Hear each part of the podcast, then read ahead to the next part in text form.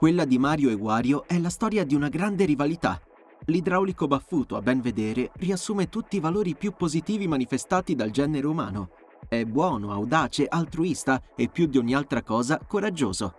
Come si crea dunque la naturale nemesi di un tipo dotato di tale moralità? Semplice, portando alla luce la sua diretta antitesi, un personaggio avido, prepotente e mosso dalle bassezze tipiche di una certa parte di umanità. Sì, esatto, stiamo parlando di Wario. Seguiteci nel nostro video alla scoperta dello scontro videoludico tra i due personaggi Nintendo, ma prima iscrivetevi al canale se volete supportarci.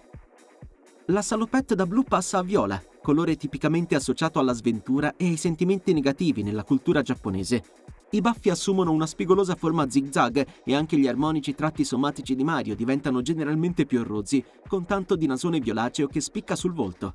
Il suo nome non solo richiama la parola giapponese warui, che si può tradurre letteralmente in italiano con cattivo, malvagio o illegittimo, ma si riverbera anche in una W posta sul cappello che richiama una visione ribaltata e alterata della M che svetta sul copricapo di Mario. È su queste nozioni che nasce il design di Wario, il corpulento, forzuto e triviale opposto della mascotte della grande N, partorito dalla penna del talentuoso designer Hiroji Kiyotake come principale antagonista del secondo capitolo di Super Mario Land su Game Boy.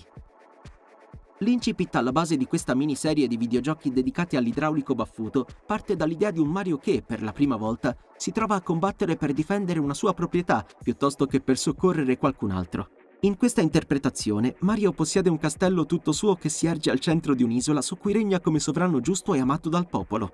Tutto questo finché un giorno un malefico assalitore alieno giunge sul posto e tenta di rapire la principessa Daisy. All'indomani della prima avventura che aveva costretto il nostro eroe ad allontanarsi dalla sua Marioland, scopriamo che qualcuno si è introdotto all'interno del castello nel tentativo di impadronirsene una volta per tutte. Ed è proprio qui, in Super Mario Land 2 Six Golden Coins, che fa per la prima volta la sua apparizione Wario, cugino di Mario e reale mandante dell'invasione aliena usata come diversivo per conquistare senza problemi il maniero. È un atto di ritorsione che affonda le proprie radici nel passato remoto della famiglia. L'origine dei dissapori tra i due è raccontata tra le tavole di un fumetto apparso sulla storica rivista statunitense Nintendo Power agli inizi del 93. Qui scopriamo il legame di parentela tra i due personaggi che da bambini erano soliti giocare assieme e i sentimenti contrastanti che uno nutre nei confronti dell'altro. Mario infatti sembra ricordare quei giorni con l'affetto tipico della nostalgia, mentre suo cugino pare detestarli più di ogni altra cosa. Scopriamo dunque che il corpulento Wario è cresciuto con la convinzione che il baffuto idraulico si sia preso gioco di lui per tutta la sua infanzia, attribuendogli la colpa di alcune brutte esperienze con le piante piragna e i pericolosi Twomp. Ovviamente il buon Mario è del tutto estraneo alla faccenda, ma il sentimento di rancore provato da Wario ne oscura il giudizio. Per questo motivo decide di invitare suo cugino a casa sua e di tendergli una trappola per vendicarsi dei torti subiti. Una volta giunto sul posto, dopo aver affrontato e sconfitto con facilità tutti i nemici apparsi in Super Mario Land 2, il prode salterino in salopette giunge al cospetto della sua nemesi e si accorge che il suo risentimento represso lo ha fatto espandere a dismisura. Dopo averlo sgonfiato tramite una valvola di sfogo posta sulla sua testa, i due tornano a giocare insieme come facevano una volta. Si tratta ovviamente di una riuscita allegoria sull'astio spesso immotivato che intercorre tra due persone una volta legate da sentimenti di affetto sinceri, Wario aveva identificato nel suo allegro cugino l'origine del suo malessere e aveva rinunciato a vedere la verità preferendo serbare dentro di sé un risentimento che ha finito per danneggiarlo. Proprio per questo motivo, dopo essere rimasto relegato al ruolo di avversario da battere in un paio di altri progetti tra videogiochi per SNES e fumetti, il suo naturale carisma unito a un irresistibile e sboccato senso dell'umorismo lo hanno elevato ad autentico antieroe, riuscendo nella difficile impresa di sfuggire all'ingombrante ombra dorata del più celebre cugino. Apparentemente risolto il loro conflitto, Mario e Wario hanno intrapreso strade piuttosto diverse. Il primo, dopo aver raccolto innumerevoli successi nel campo dei platform in due dimensioni, ha letteralmente rivoluzionato il genere con il passaggio in 3D di Mario 64, proiettandosi verso una serie di titoli che hanno settato un nuovo standard dorato come Super Mario Sunshine, i due Galaxy e il più recente Odyssey. Nel frattempo, la sua avida controparte non ha rinunciato all'obiettivo di ottenere un castello tutto suo e ad accumulare ricchezze di ogni tipo. Da questo proposito sono nate due serie di videogiochi parallele, la serie di Wario Land, in cui il nostro antieroe veste i panni di un cercatore di tesori in lotta con la gang pirata di Capitan Melassa, e la saga di WarioWare, in cui diventa presidente di una società di sviluppo videoludico. Se vogliamo, i percorsi profondamente diversi che i due personaggi hanno adottato nel corso della loro carriera riflettono efficacemente le differenze caratteriali che li contraddistinguono, quasi come se fossero le due facce opposte di una stessa medaglia. Da un lato troviamo l'altruista Mario, pronto a lanciarsi in viaggi interplanetari tra le stelle, sempre pronto a sacrificarsi per il bene degli altri. Dall'altro c'è l'avaro Wario, le cui imprese sono sempre catalizzate dalla precisa volontà di rimpinguare il suo patrimonio personale, tra spedizioni nella foresta alla scoperta di antiche piramidi d'oro alla fondazione di un'azienda di cui si rifiuta di spartire i profitti con i dipendenti.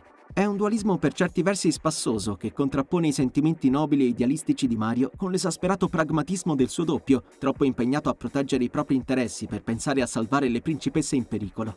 Ed è anche una spietata riflessione sulla realtà, a pensarci bene possono anche non esserci state molte occasioni di contrasto tra i due, al netto dei campi di battaglia di Smash Bros. e delle declinazioni sportive dell'universo di Mario, ma la loro filosofia di vita antitetica li rende talmente discordanti da risultare quasi complementari.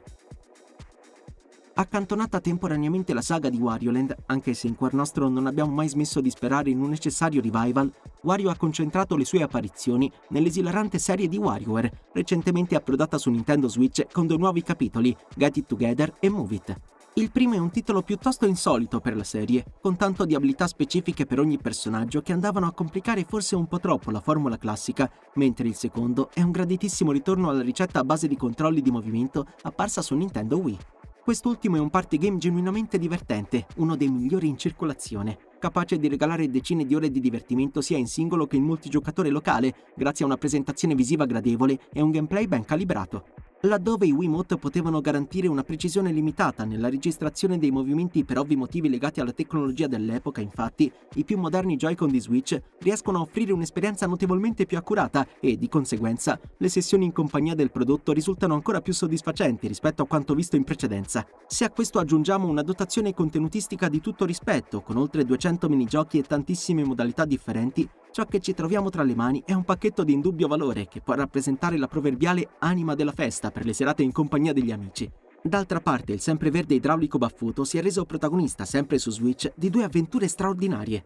Il già citato Odyssey, ultimo esponente del filone 3D, e Super Mario Bros. Wonder, lo sfolgorante ritorno alle avventure in due dimensioni pubblicato solo qualche settimana fa in esclusiva per l'ibrida della grande N. Wonder è un titolo dalla splendida presentazione visiva, impreziosito da un impianto ludico raffinato e galvanizzante, nonché da una pletora di novità anche sotto il punto di vista dei contenuti. Con l'arrivo dei semi meraviglia, che possono influenzare in modo importante l'estetica dei livelli e anche alcune delle più tradizionali meccaniche del brand, l'ultima incarnazione delle avventure di Mario è un vero e proprio trionfo e si dimostra adatta a qualunque tipo di pubblico. Mario e Wario continuano a camminare su due percorsi paralleli fatti di ottimi successi, ma che raramente finiscono per incrociarsi. Cosa ci aspetta in futuro? Torneremo ad esplorare il conflitto che sembra ormai sepolto tra queste due icone del mondo videoludico? Solo il tempo può dircelo.